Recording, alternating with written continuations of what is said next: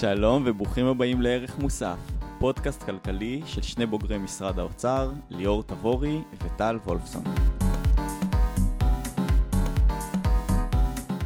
אהלן ליאור, אהלן טל, מה העניינים? מעולה, מה שלומך? טוב, איך הסוף שבוע? אה, רק מתחיל, ואנחנו פה במקום אה, להיות בים, אבל אה, בסדר, יש מחויבויות. כן, איך היה השבוע שלך? הלך מעולה. היה לך איזה פוסט ויראלי בעמוד נער אוצר. נכון, גם זה. תספר לנו. אה, מסתבר שהמאזינים שלנו, סלש הקוראים שלי, מאוד אה, אוהבים את הנושא הזה של אי שוויון בין דורי. אה, כתבתי על העובדה שיש איזשהו משהו בקרן פנסיה, שבעצם היום הצעירים מאוד מסבסדים את המבוגרים שיוצאים לפנסיה, וזה תפס אה, כמו אש בשדה קוצים. זהו, זה נושא שהוא ממש נוגע לכולנו ופשוט אף אחד לא מכיר אותו, זה גם קצת מתקשר לפרק שלנו על הפנסיה. אה, נכון. רגע, אז מה, אז מה כל הצעירים יעשו? מה הצעירים יעשו? אני מאוד מקווה שהצעירים uh, יקראו לנציגים שלהם בכנסת להתערב ולשנות את, ה... את המצב הקיים. Uh, אבל uh, לצערנו רוב הסיכויים שהם יהיו אדישים, וזה מה שאנחנו מנסים לשנות פה לאט לאט. לכולם נוח לדחות את הבעיות לעתיד ולא להתמודד איתן כל עוד הן קשות. נכון. טוב, אה, היום נדבר על מערכת המיסים, אה, וזה הפרק השלישי שלנו בסדרה על תקציב המדינה. אנחנו קצת נזכיר שבפרק הראשון דיברנו על התהליך, איך משרד האוצר מגבש את תקציב המדינה. בפרק השני אירחנו את איתי טמקין, רכז תקציבים ממשרד האוצר, שסיפר לנו על מאחורי הקלעים. והיום אנחנו עוסקים בצד האחר של התקציב, שהוא צד ההכנסות. הרי כל ההוצאות מתאפשרות רק בגלל ההכנסות, ואנחנו מוצאים את הצד הזה לא פחות מעניין ומורכב, כי לעומת התקציב, כולנו מכירים את מערכת המס טוב מאוד. כולנו משלמים מס הכנסה, בין אם מהשכר שלנו, בין אם במניות שאנחנו משקיעים, בין אם בכל מוצר שאנחנו קונים ואנחנו משלמים עליו מע"מ. מס הוא מערכת שכולנו מכירים. השאלה, מה ההיגיון שעומד מאחוריה? אה, נכון, ואפשר אה, לחשוב שמדובר באיזשהו נושא משעמם ש... אה, רק ליועצי המס ולרואי החשבון, אבל בעצם יש כאן נושא מאוד מאוד מעניין שמערב גם מקצועיות, מקצוענות וגם אידיאולוגיה.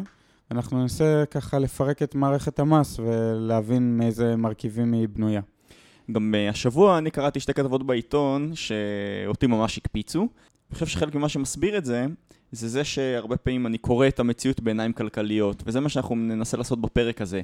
לא רק איך לנתח את הכותרות בעיתון מבחינת מערכת המס או מדיניות המס, לפי איך שההיגיון אומר, אלא איך כלכלנים מנסים לנתח מדיניות מיסים כמה שיותר צודקת ונכונה. נכון, ואני חושב ששווה להתחיל עם אה, מספר אה, אה, נושאים תיאורטיים, מונחים תיאורטיים, כדי שאנשים, שנוכל לצלול מהר מאוד לתוך הנושאים הסבוכים של מערכת המס. דבר ראשון צריך להבין שמערכת המס היא דינמית, היא לא סטטית, כלומר כל הזמן מערכת המס uh, שהיא משתנה, היא משנה גם את ההתנהגות של הפרטים, וזה נושא שמאוד מאוד uh, uh, ישפיע על ההסתכלות שלנו. אנחנו לא לוקחים את ההתנהגות של הפרטים בתור איזשהו משהו קבוע, אנחנו יודעים שאם אנחנו נשנה לצורך העניין את מס רווחי הון, אז יהיה הבדל בכמות רווחי ההון שמהם אפשר יהיה אה, לגבות את המס, אנחנו עוד שנייה נסביר את זה יותר לעומק. אולי פשוט נדבר על זה במונחים של בסיס ושיעור. זאת אומרת, יש את שיעור המס, שזה כמה מס לוקחים, ויש את הבסיס, על מה המס הזה מוטל. ואפשר לתת דוגמה, אתה נתת דוגמה של רווחי הון, אפשר לתת גם דוגמה על עבודה. זאת אומרת, כל אינטואיציה בריאה של אפילו ילדים קטנים מבינה שאם עכשיו המיסים על עובדים יהיו 100% אז לאנשים לא יהיה תמריץ לעבוד. אם הם יהיו 0% אנשים ירצו יותר לעבוד. ככל שהמיסים הם יותר ויותר גבוהים, ככה אנשים ירצו פחות לעבוד. נכון, וזה בעצם uh, מעביר אותנו כבר למונח השני של, uh, שנקרא עקומת לאפר, שזה איזשהו מונח תיאורטי שבעצם uh, התובנה המרכזית ממנו זה שהעלאת שיעורי המס היא לא בהכרח מעלה את גביית המס. כלומר, יש מצבים שבהם העלאת שיעורי המס דווקא מקטינה את גביית המס. ואיך אנחנו רואים את זה? נסתכל על שתי נקודות הקצה. אם נגבה 0% מיסים, אנחנו יודעים שתהיה הרבה פעילות כלכלית, אבל אנחנו לא נגבה מיסים בכלל, כי אנחנו גובים 0% על כל הפעילות הכלכלית, אז ההכנסה שלנו ממס היא 0. באותו מובן, אם נגבה 100% מיסים, אנחנו יודעים שלא תהיה פעילות כלכלית בכלל, אז למרות שאנחנו גובים 100% מס, אנחנו לא נגבה מיסים כי נגבה 100% מאפס. בדיוק, ולכן יש כאן מגבלות אובייקטיביות. אנחנו נורא מנסים עכשיו לשים את האידיאולוגיה, את האידיאולוגיה בצד, למרות שלשנינו יש אידיאולוגיה, ולנסות להבין שברגע שאתה בתוך המערכת ואתה מנסה לשנות את המערכת המס, יש כל מיני השפעות שאתה לא שולט עליהן, ואתה צריך לנסות לאמוד מה הם יהיו. נכון, בואו רק נסיים את ההסבר על עקומת לאפר. אז בעצם מה שקורה זה שכשהמס מתחיל לעלות מ... אה, שוב, זה נושא תיאורטי, אבל uh, כשהמס מתחיל לעלות מ-0% ל-1%, 2%, 3%, אז ככל שהמס עולה, uh, גביית המס עולה, אבל אנחנו מניחים שיש איזושהי נקודה, נקודת מקסימום שאחריה, ככל שהמס עולה, דווקא גביית המס תתחיל לרדת. יש uh, כל מיני הערכות של מהי נקודת המקסימום לכל אחד מסוגי המיסים, לא ניכנס לזה, אבל הנקודה המרכזית שאנחנו רוצים שתבינו, זה שהעלאת שיעורי המס לא בהכרח תגדיל את גביית המס. צריך להסביר שהעיקרון הזה הוא עיקרון תיאורטי. אין איזה מחקר שמוכיח בדיוק אם, ש... אם השיעור המס הזה הוא 50, 60, 70, אף אחד לא יודע את זה, אבל זה משהו שכל מי שעוסק בתכנון מדיניות מס, שומר לעצמו מאחורה בראש, כי הוא לא רוצה בסוף לגרום לתקבולים שהם נמוכים יותר. נכון, ועוד נושא אחרון שנזכיר לפני שנצלול לפרטים, זה ההבדל של מיסים ישירים מול מיסים עקיפים. מיסים ישירים הם מיסים שנגבים ממך ישירות, כלומר נניח אה, מס הכנסה זה מס ישיר. זה מיסים שברשות המיסים השם שלך מוצמד לידם. נכון, ומיסים עקיפים זה מיסים שאתה משלם אבל לא בצורה ישירה אלא בצורה עקיפה, לדוגמה מע"מ. כשאנחנו קנינו את הבירות ל... אה, להקלטה היום, אז אה, שילמנו מע"מ על הבירות, אבל שוב, במס הכנסה לא יודעים שליאור וטל שילמו את המע"מ, הם יודעים ששופרסל, או מי שהרשת שקנינו בה, היא זאת ששילמה את המע"מ בשמנו. אז אלו המיסים העקיפים, כשבגדול המיסים הישירים, אני לא יודע אם, אם זה מאוד מדויק לומר, אבל מיסים ישירים יש להם פוטנציאל להיות יותר אה, פרוגרסיביים, כלומר עולים ככל ששיעור המס שיעור ההכנסה עולה, ומיסים עקיפים נחשבים לרוב ליותר רגרסיביים. כן, כלומר, המס, ההפך. המיסים הישירים נחשבים למיסים חכמים, כי הם אה, יודעים לקחת יותר ממי שיש לו יותר, והמיסים העקיפים אה, נחשבים למיסים טיפשים, כי הם מתייחסים לכולם כאילו הם שווים בהכנסה. זה, זה, זה דוגמה מעולה. אז אה, אם דיברנו עכשיו על המונחים של מערכת המס, בואו ניתן גם כמה מילים על איך התהליכים האלה של גיבוש מערכת המס, גיבוש מדיניות המס מתבצעת, אה, ויהיה נורא מעניין להשוות את זה לתהליך של גיבוש תקציב המדינה שדיברנו עליו לשני, לפני שני פרקים. אז אה, יש לנו כאן כמה נקודות שלדעתי הדומיננטית בהן, המרכזית בהן, זה שבניגוד לתהליך תקציב המדינה, מדיניות המס היא מדיניות שהיא כמעט קבועה, השינויים בהם הרבה יותר בשוליים. אמ, מה גם שהגבייה של המס היא תלויה בעיקר בשיעורי צמיחה, בתעסוקה, במחזורי עסקים, בביצועים של המשק. זאת אומרת, כשאנחנו מתכננים את מדיניות המס בשנה מסוימת, אנחנו לא באמת יודעים מה יהיו התוצאות שלה בשנה הבאה. לעומת התקציב, שאנחנו כן יודעים אם משרד מסוים מקבל תקציב, אז הכסף הזה יגיע אליו והוא יוכל לעשות איתו מה שהוא רוצה. נכון, ועוד אחד מהנקודות החשובות בגיבוש מערכת המס זה שבניגוד לגיבוש אה, צד ההוצאה, בגיבוש צד ההכנסה בעצם רק משרד האוצר מעורב. עם רשות ו... המיסים שהיא כפופה למשרד האוצר. רשות המיסים ומנהל הכנסות המדינה. המדינה. נכון. אה, כשיש עיקרון מאוד מאוד חשוב שצד ההכנסה וצד ההוצאה מופרדים. כלומר, לא ניכנס להסבר התיאורטי, אבל... אנחנו רוצים שמי שמתכנן את צד ההכנסה לא יהיה, לא יהיה קשור למי שמתכנן את צד ההוצאה. בכל אחד מהצדדים צריך להסתכל רק על הצד עצמו ולנסות אה, לתאר איך אה, משיגים את האפקט השולי המקסימלי. יש לדבר הזה באמת שני הסברים, אחד פרקטי ואחד רעיוני. מבחינה רעיונית, הגיוני שמי שמתעסק בצד ההכנסות ינסה לחשוב מה הצורה הכי טובה שהמדינה יכולה לקבל ממנה את ההכנסות המקסימליות. אה, אפשר לתת כדוגמה לא טובה לאיך לא עושים הפרדה הזאת, כשיש מיסים ייעודיים, כן?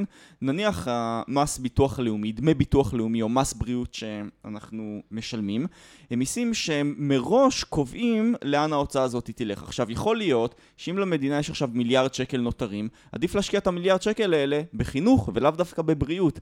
ולכן. ההפרדה הזאת היא מאוד מאוד חשובה. עכשיו, ההפרדה הזאת היא חשובה גם בת... תהליך של גיבוש התקציב. במשרד האוצר, מינהל הכנסות המדינה ורשות המיסים אמורים לתכנן את מערכת המס, אמורים לתכנן את ההכנסה. לעומת זאת, אגף התקציבים אמור לתכנן את ההקצאה, את ההוצאה.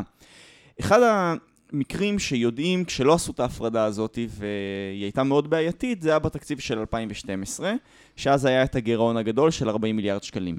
על התהליך הזה מבקר המדינה נכנס והוציא דוח שאפשר אה, לקרוא אותו, הוא, הוא גלוי באינטרנט, והוא אמר, תראו, ברגע שאגף התקציבים, שהוא אחראי על צד ההוצאה, היה מעורב גם כן בתחזית ההכנסות, הוא קבע גם את צד ההכנסה, מטבע הדברים יש לו אינטרס להעלות אותו, כי הוא רצה שיהיה לו יותר תקציבים לשחק איתם.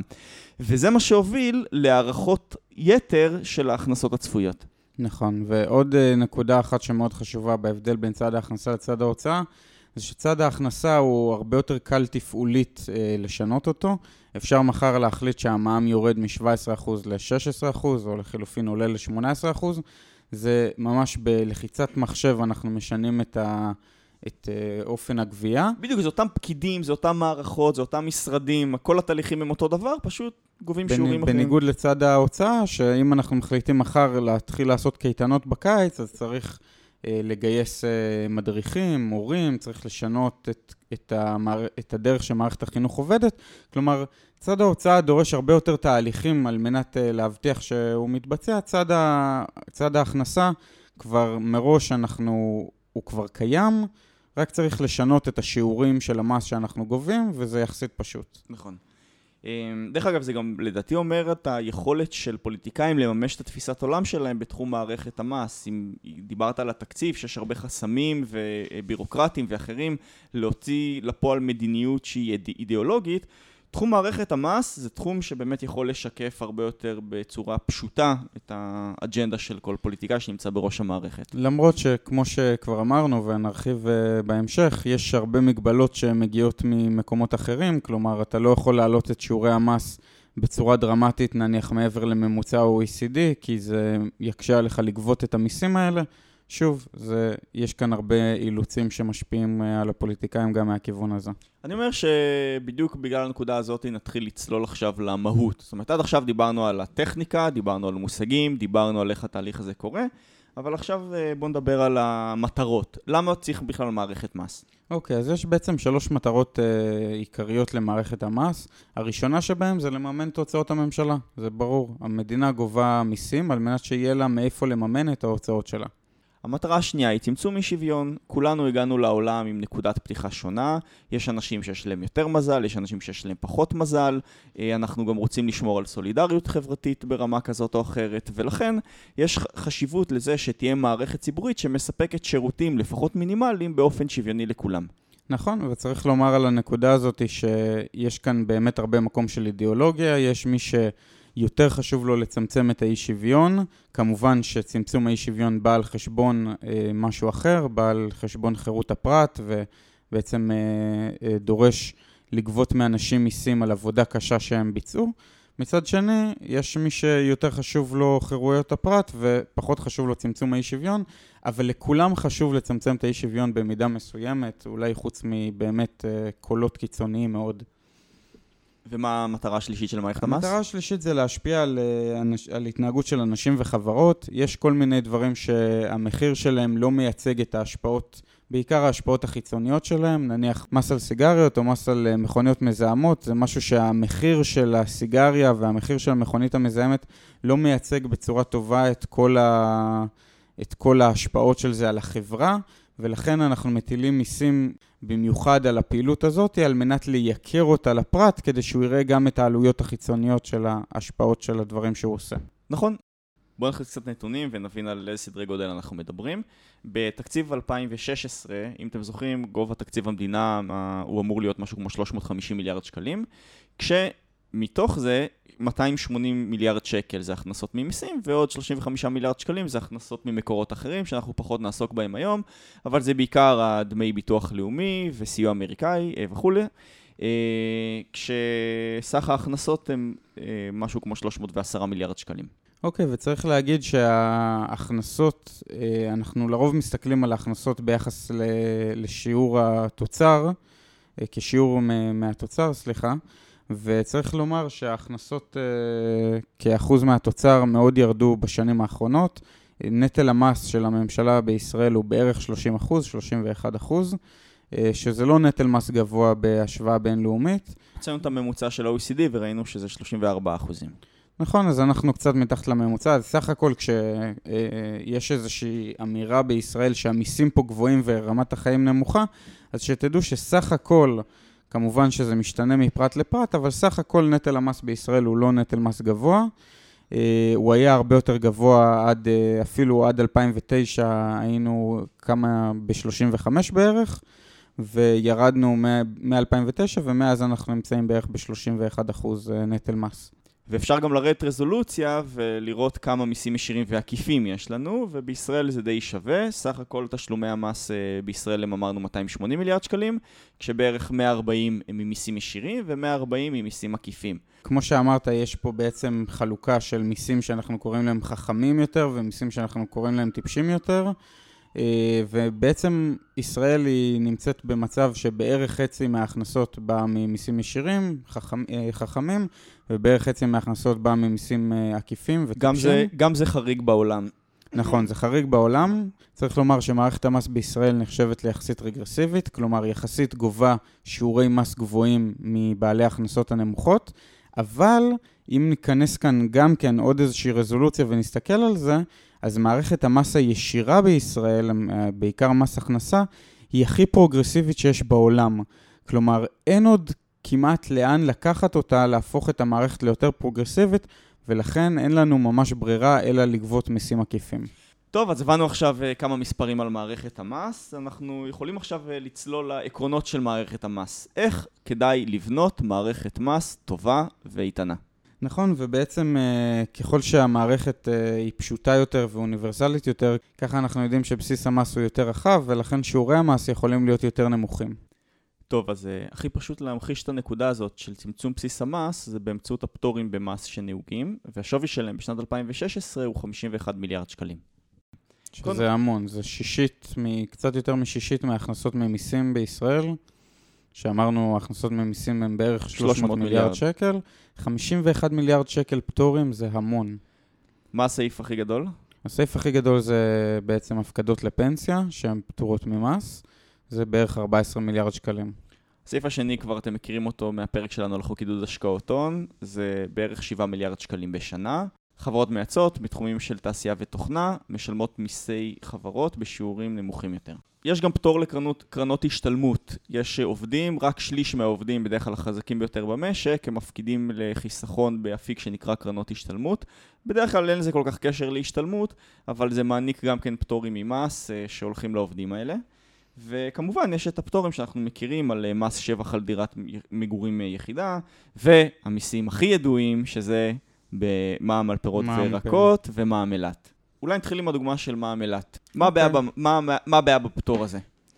הפטור הזה יוצר עיוות ויוצר חור במערכת המס אה, של ישראל. צריך להבין שכל פטור כזה מעודד הרבה מאוד רמאויות והרבה מאוד התחכמויות עם uh, מערכות המס. Uh, אנחנו יודעים שיש אנשים שמייבאים לאילת מוצרים מסוימים. היה דוגמה יפה של...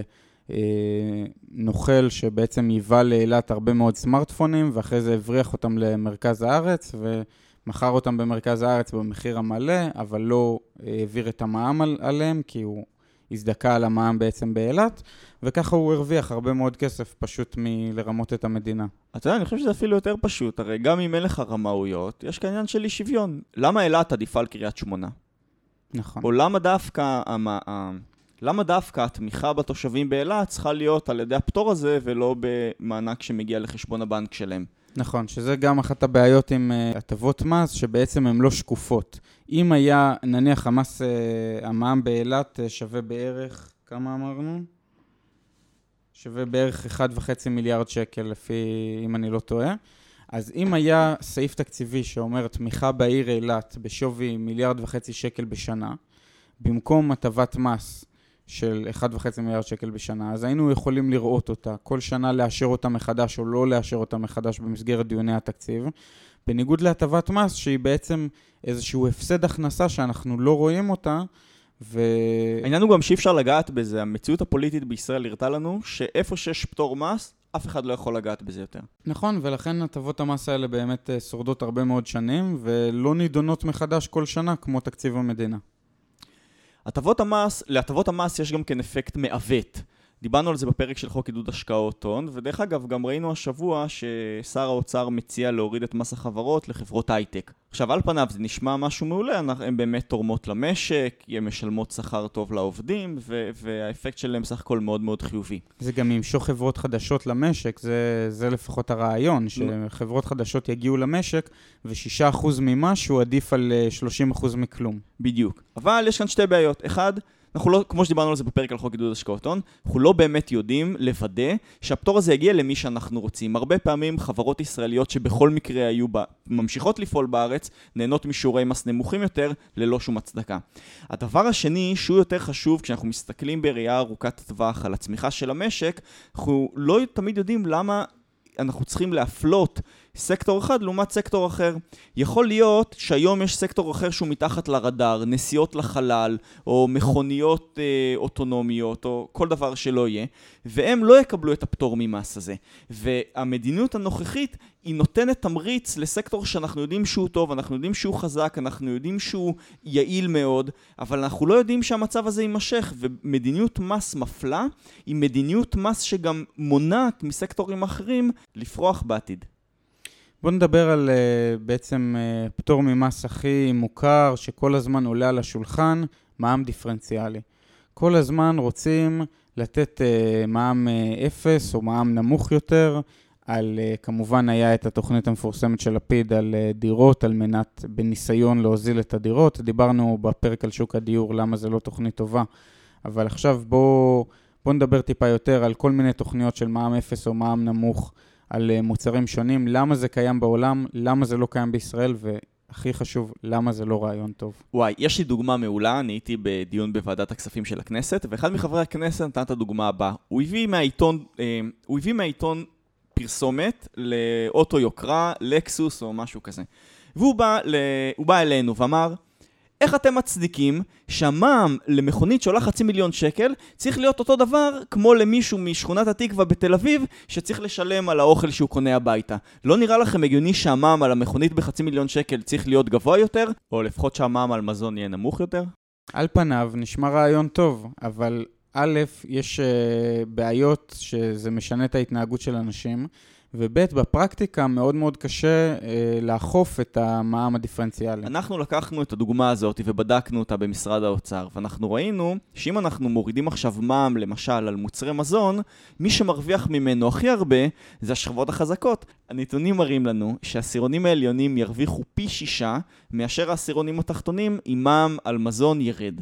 זאת אומרת שאם המדינה רוצה לעזור לאנשים שהכנסתם נמוכה יותר, היא צריכה לשלם 6 שקלים לאנשים חזקים על כל שקל שהיא מביאה, מביאה לאנשים שהם חלשים יותר. אין פה שום היגיון כלכלי, למרות שהכוונות מאוד מאוד טובות. בקיצר, אנשים נתפסים למה ש... בגלל שמע"מ הוא מס שנחשב לרגרסיבי, והאמת שזעירה מראה במאמר שלו שהוא לא מס כל כך רגרסיבי, הוא מס כמעט ניטרלי, אבל אנשים נתפסים לעובדה שמע"מ נתפס כמס רגרסיבי ומנסים להוריד אותו, כשבעצם יש צעדים הרבה הרבה יותר טובים שאפשר לעשות עם הכסף מאשר הטבת מע"מ. ודווקא אפשר לתת כדוגמה את, ה... את העיוות שנוצר באנגליה כשנתנו מע"מ נמוך על בגדי ילדים. וואי, דוגמה מעולה. דוגמה מעולה, כי מה שקרה זה שאנשים התחילו לייצר בגדים לילדים שמנים, אני עושה פה מירכאות, ובעצם מבוגרים התחילו לקנות אה, בגדי ילדים גדולים. וכל הרעיון של לתת איזושהי הטבה כדי שבגדי ילדים יהיו זולים יותר, בסוף מעוות את כל שוק האופנה באנגליה, ולגבות מזה מס זה בלגן היסטרי. תבינו כמה צרות זה יוצר. זה יותר, יוצר צרות ליצרנים, זה יוצר צרות לרשות המיסים שצריכה לפקח על זה, לכל הרואי חשבון שמתעסקים עם זה, למקרים שמגיעים לבתי משפט. לכן עדיף כמה שיותר שמערכת המס תהיה פשוטה. ואוניברסלית, שהכללים שלה יחולו על כולם בצורה כמה שיותר שווה. אפשר לתת אפילו את הדוגמה ההפוכה. הרי מס שהוא יותר מורכב הוא מס שהוא באמת, אה, אה, יש לו מטרות שהן מדויקות יותר. ואנחנו לא אומרים שנכון תמיד ללכת לדוגמה הפשוטה. דוגמה הכי ידועה בעניין הזה זה מס שישינסקי, המס שמוטל על חברות נפט וגז. זה מס שהשיעורים שלו הולכים וגדלים ככל ששיעורי הרווח של החברות הולכים וגדלים, ויש כאן נוסחה מאוד מאוד מסובכת, ורשות המיסים הקימה יחידה שמתעסקת רק בעניין הזה. אבל יש פה היגיון מאוד מאוד ברור ספציפית לעשות משהו מאוד מסובך רק על התחום הזה. בגלל שא' מדובר פה במאות מיליארדים, וב' מדובר בסך הכל במספר מצומצם של חברות שצריך לפקח עליהן. זה לא דומה למצב שאתה אומר בוא מחר נעשה מע"מ נמוך יותר על מזון, ועכשיו אתה צריך לפקח על כל המסעדות שיש במדינה וכל אה, יצרני המזון שיש במדינה. נכון, ולכן כמעט תמיד כל מדיניות מס שאנחנו נרצה לעצב, אנחנו נרצה שהיא תהיה פשוטה ואוניברסלית.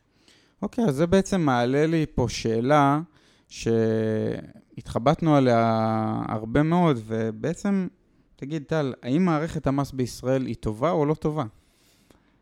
האמת שאין לי מושג. זאת אומרת, אני יכול לעבור על כל מיני נקודות ולהגיד שאני חושב שחלק מהמקומות הם טובים יותר וטובים פחות, אבל אין איזה נוסחה שאומרת האם זה טוב או לא. כן, זה באמת אחד הדברים שעניינו אותנו. אנחנו בדקנו ככה ב-OECD ובעוד אה, כמה ארגונים.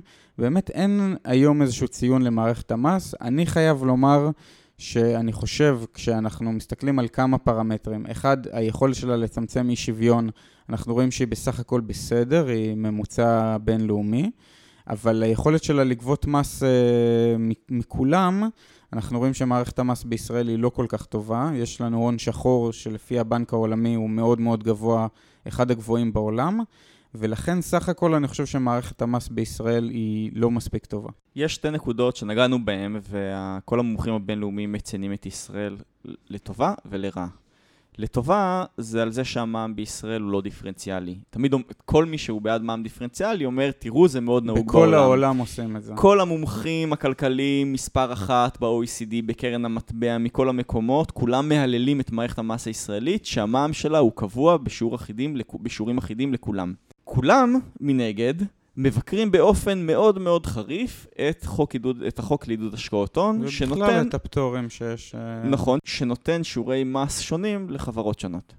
כן, ובכלל את הפטורים אה, אה, הרבים שיש אה, במערכת המס הישראלית. כל אה, מומחה מס אה, מהעולם ממליץ לנו לבטל את הפטורים, ואנחנו גם רואים מדי פעם שהצעות כאלה עולות על ידי משרד האוצר, לצערנו, הן אה, תמיד אה, נדחות על ידי הכנסת.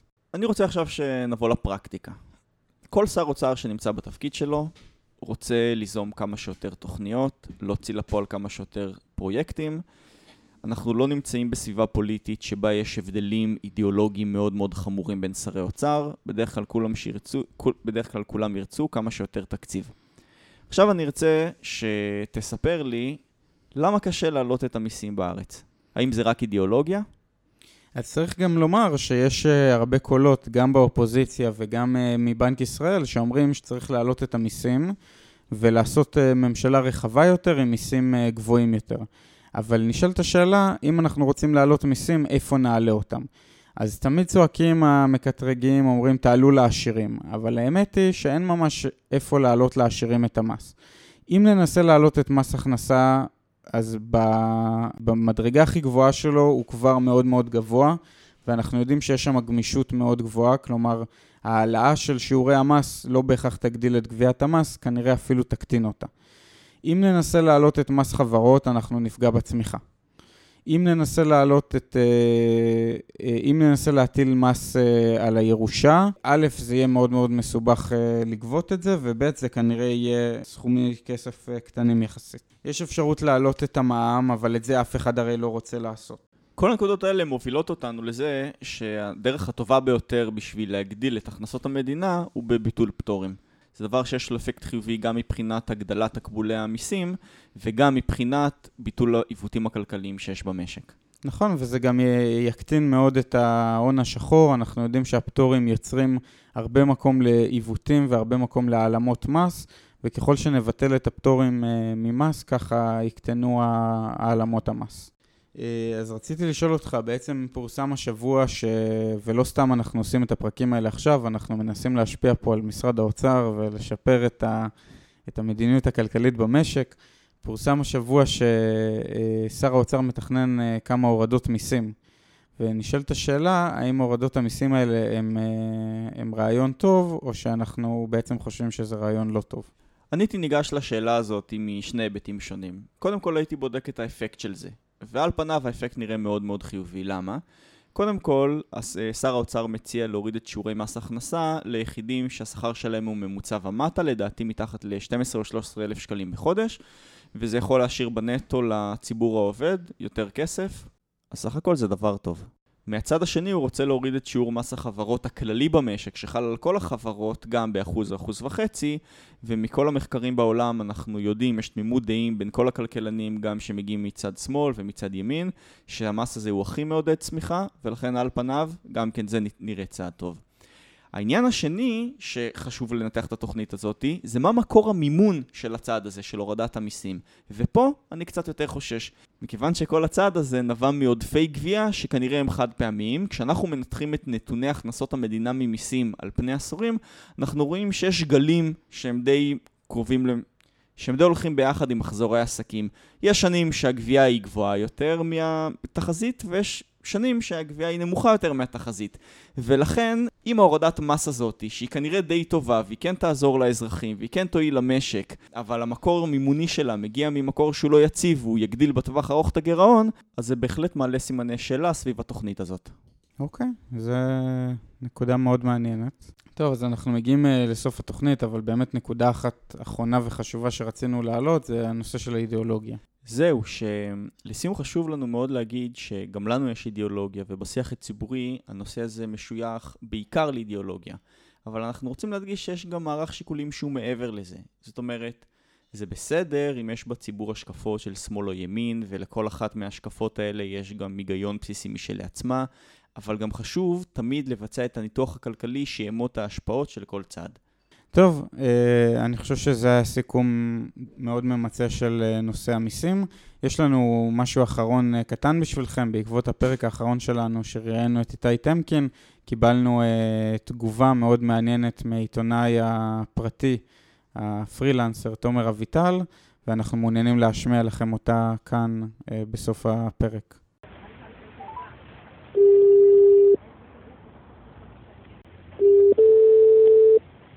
שלום, תומר אביטל, עיתונאי עצמאי ולוחם שקיפות. מה נשמע? טוב, מה שלומכם? הכל מצוין. בעקבות התוכנית הקודמת שלנו עם נציג אגף תקציבים במשרד האוצר, היו לך כמה הערות בנוגע לדרכים שמשרד האוצר יכול להתנהל טוב יותר מבחינת שקיפות. תוכל להרחיב למה התכוונת? כן, דבר ראשון, אני מאוד נהנה מהפודקאסט שלכם, תודה. פודקאסט מעמיק ומשכיל. אבל כן הייתי מציע שלכל לפחות בשיחה האחרונה הייתם צריכים לדעתי להיות ביקורתיים יותר כלפיו בכל הנושא של שקיפות. כן, אז אתם שאלתם, אמרתם שיש רוח, רוחות חדשות שמנשבות, והוא הסכים, והוא אמר בגאווה איך שהם אה, הצליחו למצוא אתר חינמי דרכו להנגיש את תקציב המדינה. במקום לבזבז על זה כספים. אתה לא חושב שמשרד האוצר כבר נמצא במגמה חיובית עם הזמן מבחינה של שקיפות? לגמרי, לגמרי. אני, אני, אני מאוד שמח ככה, אני יודע, אני מדבר איתם על זה, לפני כמה שנים לא היה מי לדבר, הם לא הבינו בכלל מה, מה הרעיון של שיתוף הציבור, מה הציבור צריך להבין מה זה תקנה תקציבית. והיום הם מבינים, אבל לא באמת, לדעתי. ייקח עוד כמה ראשי אגף תקציבים שזה יחלחל. ומה עוד צריך לעשות? אז דבר ראשון, רואים את זה באתר הזה, פיסקלי, לא זוכר איך קוראים לו, פיסקלי משהו, שזה כבר האתר הכי לא נגיש בעולם. לא, עצוב לי כל כך שהם בחרו פתרון חינמי מכל הדברים בעולם לעשות לזה. למשל, אני אתן לך דוגמה, למייקרוסופט הם משלמים עשרות מיליונים במקום להשתמש, לא יודע מה, ב Google Docs או באלף או, או ב OpenOffice או לא יודע מה, דווקא במייקרוסופט הם הלכו ושילמו עשרות מיליונים על מערכות הכי גרועות בעולם, מערכות שקוטעות להם אה, מילים בשמות הספקים ומה לא. אבל בתקציב אמרו לא, בוא נעשה את זה חינם, ויצאה מערכת לא נגישה, אי אפשר לעשות שום חיפושים, שום הדיוט לא יכול להבין מה קורה בתקציב המדינה ככה, אני מקווה שהמתכנתים כן יכולים לחלץ מזה משהו. ואני רואה את זה כמעט בכל מידע שאני מבקש מהאוצר ובכלל מהממשלה היום, הם תמיד יעבירו לנו את זה במסמכים אה, לא קריאי מכונה, כלומר שאנחנו יכולים לעשות לזה עיבודים אחרי זה ולנתח את זה ואנחנו משקיעים את רוב המשאבים רק כדי להנגיש את זה ולהפוך את זה לאקסלים. ותקציב המדינה עצמו אגב, אני, אני עובר על כל ההתקשרויות, אני, אני עדיין לא מבין כל כך לאן כל סעיף הולך כי הם לא באמת מפרטים, אני צריך להגיש אחרי זה שאילתות, בקשות חופש מידע ומה לא, אז, אז לדעתי אה, הם חושבים שזה טרנד מגניב אבל הם עדיין לא עיכלו את היתרונות של זה, רק ברגע שזה יקרה אנחנו נראה מהפכה. אוקיי, okay, אבל עד עכשיו דיברת על הצורה ולא על התוכן. זאת אומרת, על הדרך שבה מנגישים. השאלה אם מבחינת התוכן, יש לדעתך עוד נתונים שצריך לחשוף אותם כדי שהם יותר שקופים. בטח, על זה אנחנו נאבקים כל הזמן. יש שמע, יש היום הרבה יותר שקיפות מ- מלפני שנה מלפני חמש שנים, ברור, אה, אבל עדיין אני לא רואה את כל, ה, את כל ההתקשרויות של המדינה, שלא לדבר נגיד, שחלק ממשרדי הממשלה עוברים על החוק ולא מפרסמים את, ה, את, ה, את מי הספקים שלהם וכמה מעבירים להם. אני, אתה יודע, מרחיב את הפעילות שלי גם לכנסת, לשרים, לפגישות שלהם, אנחנו לא יודעים אה, מי משפיע עליהם, דברים שהם לאו דווקא אה, תקציבים טכניים. אבל בטכני גם, כן, יש מלא מאגרים שאנחנו נאבקים עליהם כל הזמן שעדיין לא יצאו לאור. בסדר גמור, תמשיך בעבודה החשובה שלך. תמשיכו אתם, ו- ותפרגנו להם, אבל גם תחזיקו שוט ביד עם הגזר. מעולה, תודה רבה תומר אביטל. טוב, תודה לכם. אז זאת הייתה השיחה שלנו עם תומר אביטל. תומר הוא באמת משקף כוח חשוב בחברה האזרחית, וכוח שגורם למערכות ציבוריות להיות יותר שקופות לאורך הזמן. אבל אנחנו גם רוצים לומר שבתור אנשים שהיו במערכת, וכמו גם ששמענו בריאיון בשבוע שעבר עם נציג אגף תקציבים, זה שגם אנשים מתוך הממשלה מכירים בערך של השקיפות וחושבים שסך הכל היא מאוד חשובה. כן, אני רוצה להדגיש את הנקודה שתומר גם דיבר עליה, שאולי המצב היום הוא לא אופטימלי, אבל אה, יש מגמה מאוד חשובה של שיפור ויש רצון אמיתי להשתפר. אה, לצערנו לממשלה לוקח זמן, איתי גם דיבר אה, שבוע שעבר על העניין שאם היו לוקחים חברה שתעשה את המערכת, אז היה לוקח שנים רק לאפיין את המערכת אה, ולייצר אותה, לכן בחרו בכלי חינמי. אז הכל לוקח הרבה מאוד זמן בממשלה, יותר מדי זמן לצערנו, אבל מה שבעיקר חשוב זה שיש כוונה ויש כיוון חיובי. טוב, אז סיימנו את התוכנית. הייתה לנו תוכנית ארוכה, מעניינת, שעסקה בעיקר במיסים ובסוף גם אה, בשקיפות. אה, מה המסר שלך, ליאור? המסר שלי זה בטלו פטורים אה, מיותרים על מיסים ולא לעשות מע"מ דיפרנציאלי, מה שלא קורה. הלוואי, מהפה שלך לאוזניים של שר האוצר. הוא מקשיב לפודקאסט, אתה יודע. כן. טוב, אחלה. אז uh, אנחנו היינו בעוד תוכנית של ערך מוסף. אם עדיין לא עשיתם לנו לייק בעמוד הפייסבוק, פודקאסט ערך מוסף, מוזמנים לעשות את זה ולקבל עדכונים שונים ומשונים. אני הייתי טל וולפסון. אני ליאור תבורי. אנחנו היינו ערך מוסף, ושיהיה לכם אחלה שבוע. שבוע טוב.